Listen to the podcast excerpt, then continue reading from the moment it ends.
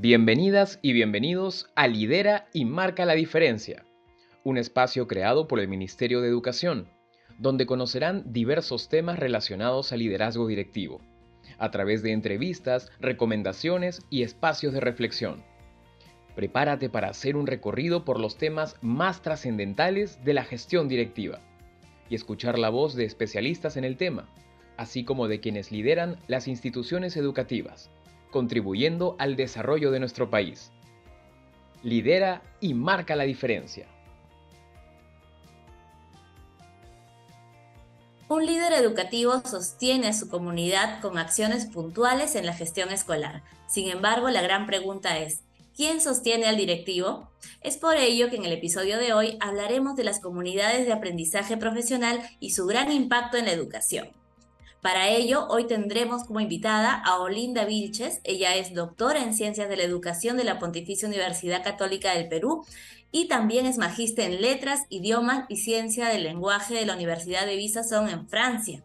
Es educadora de formación y además tiene una trayectoria como especialista en comunidades de aprendizaje profesional, pues ha participado como especialista en, liderazgo y mentoring a directivos a través del Ministerio de Educación y tiene una amplia experiencia como directora de una institución educativa bilingüe.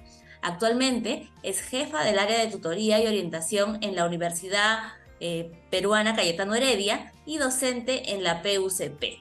Bienvenido Linda, muchas gracias por estar aquí con nosotros.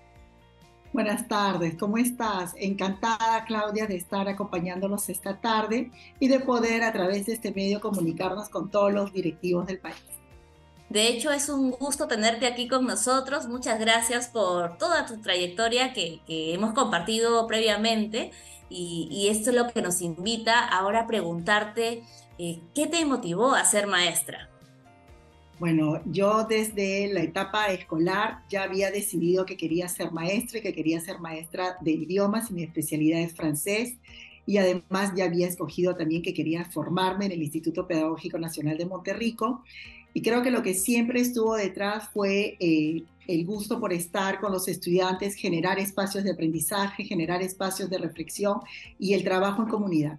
Creo que eso siempre desde pequeña lo, lo identifiqué lo viví de experiencia personal y eso es lo que encontré en la escuela. Y qué genial lo que me cuentas, porque desde ya muy pequeña tenías la visión de lo que querías alcanzar, que en este caso era desenvolverte como docente eh, de idiomas, ¿no? Y, eso me lleva también a, hacer la primera pregunta que, que, nos tiene acá reunidas, ¿no? De hecho, para ya involucrarnos en el tema de las comunidades de aprendizaje profesional, comencemos con lo fundamental, Olinda. ¿Podrías explicarnos qué es una comunidad de aprendizaje profesional y por qué son esenciales en el ámbito educativo? Bueno, quisiera eh, responder a estas preguntas desde la experiencia que tengo eh, en el trabajo de campo que he podido realizar dentro del marco de una investigación para mi tesis doctoral de la Pontificia Universidad Católica del Perú sobre las comunidades de aprendizaje profesional. Nosotros tenemos un marco teórico amplio, rico y vasto, muy novedoso, que viene de diferentes continentes, pero creo que lo importante es que podamos conversar sobre lo que ocurre dentro de nuestro país. Al observar comunidades de aprendizaje en Sullana, en Trujillo, en Pucallpa, en Cusco y en otras ciudades, encontramos claramente que una comunidad, una CAP en una escuela en Perú es un espacio estructurado, organizado dentro de la escuela, dentro de un periodo de tiempo establecido, en coordinación con los docentes y donde el, líder pedagógico, que es el directivo de la escuela, lidera estos espacios desde un liderazgo, primero, motivacional, porque la CAP reúne a todos los docentes desde sus espacios, a veces que son de tiempo libre, otros en la secundaria desde el espacio de la hora colegiada, y luego desde el liderazgo pedagógico, porque el corazón central de la CAP es que los docentes se reúnen para aprender entre pares y tratar temas pedagógicos ligados directamente a su práctica pedagógica en el aula en base a datos que ha podido establecer el líder pedagógico sobre las necesidades educativas por atender. Muy bien, Olinda, de hecho nos ha sintetizado muy bien que es una comunidad de aprendizaje profesional y no hay duda de la herramienta poderosa que es en el ámbito educativo, ¿no? Para ello es importante también entender en detalle lo que las define, ¿no? ¿Podrías compartir con nuestra audiencia cuáles son las características principales de una comunidad de aprendizaje profesional? Sí, cómo no. Lo primero es entender que la primera característica es que esta reunión de trabajo que tengo en la escuela con mis colegas como docente y como directivo con los docentes en el liderazgo pedagógico es una reunión netamente pedagógica. Entonces, todo este tipo de actividades de orden administrativo las vamos a reservar para otro espacio. En el espacio de la CAP nos dedicamos a este espacio pedagógico. Entonces, vamos a transitar de un trabajo cooperativo que podíamos hacer de manera aislada hacia un aprender colaborativo, donde el aprendizaje es social. ¿Cuál es la primera característica? Que primero el directivo va a mostrarnos los datos con los que cuenta la escuela, datos sobre los resultados de aprendizaje de los estudiantes o sobre el monitoreo pedagógico en el aula, el acompañamiento al docente a partir de, esta primera, de este primer análisis y reflexión de los datos, los docentes con el directivo van a elegir cuál va a ser el tema en el que ellos se van a fortalecer para poder atender las necesidades de aprendizaje de sus estudiantes. Entonces ahí ya tenemos una primera característica, que es un espacio netamente pedagógico. Una segunda característica es que inicio yo con un análisis de necesidades en base a datos estadísticos. No trabajamos sobre las percepciones, sino sobre los datos estadísticos. Una tercera característica va a ser que todos trabajamos por una meta en común. Esta meta en común, ¿cómo nos vamos a fortalecer para poder aprender? Un cuarto punto es el aprendizaje entre pares. Un docente puede ser referente de aprendizaje de otro docente y tiene una participación activa, toma la palabra. ¿Y cómo lo hace? ¿Cuál es la estrategia que hemos observado en las CAPS que ocurren aquí en Perú? La estrategia es compartir una evidencia de aprendizaje de los estudiantes del aula y al compartirla poder pasar, transitar por esta reflexión colaborativa. Comienzo con la práctica reflexiva. Para esto el directivo nos va a ir eh, preguntando, haciéndonos preguntas reflexivas que nos inviten a poder analizar. Y de todas maneras, los docentes que están participando, también ellos participan y son quienes van a entablar este diálogo entre pregunta, respuesta y repregunta que va a permitir analizar la evidencia. Entonces, otra característica va a ser la quinta, el poder justamente contar con evidencias y al contar con una evidencia yo voy a desprivatizar mi práctica pedagógica. Es como ya yo le he denominado, que yo comparto con los demás para poder analizarla. La sexta característica va a ser la realización de la práctica reflexiva. Vamos a reflexionar de manera personal primero y colectiva en un segundo momento sobre lo que está ocurriendo en el aula. Y en este reflexionar retomamos los trabajos que nos plantea Rebeca Nijovic. ¿Qué estoy haciendo bien? ¿Qué estoy haciendo mal? ¿Qué me salió muy bien que puedo compartir con mis colegas? ¿O qué temas el otro colega sí le funciona bien y lo puede compartir conmigo? Y finalmente vamos cerrando el círculo virtuoso del aprendizaje con el establecimiento de metas, de metas y de compromisos.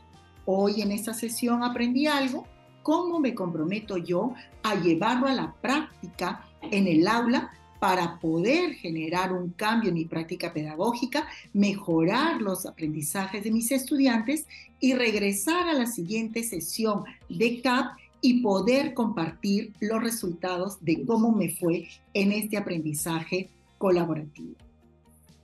Muy bien, Olinda, nos has hablado de seis importantes características, empezando porque es un espacio netamente pedagógico, luego nos has hablado de la importancia del manejo de datos que tienen los directivos, de este aprendizaje colaborativo que van logrando a través de pares ¿no? Y cómo todas estas recomendaciones o estas actividades, estas acciones puntuales van a enriquecer a lo largo de, la práctica eh, el, efecto que, genera cada uno de los directivos en la gestión escolar de sus instituciones educativas, ¿no? De hecho, las CAP suelen tener un impacto significativo en la enseñanza y, el aprendizaje también, pero ¿cuáles son los beneficios más notables que se derivan de, participar en una comunidad de aprendizaje profesional? Bueno, creo que uno de los principales beneficios que reconocen los docentes y que hace que asistan a las CAP es que definitivamente primero tienen el sentido de pertenencia a un grupo, pero a un grupo de trabajo colaborativo donde ellos están aprendiendo. Un segundo punto es que ellos se convierten en actores de su aprendizaje.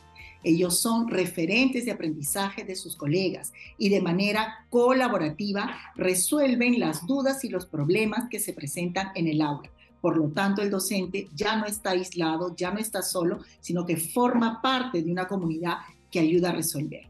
Y el tercer punto va a ser que de una manera práctica e inmediata ligada a su actividad del aula, el docente va a comenzar a resolver estas dudas, estos problemas, va a avanzar en su práctica pedagógica y va a poder atender a sus estudiantes de mejor manera en sus aprendizajes.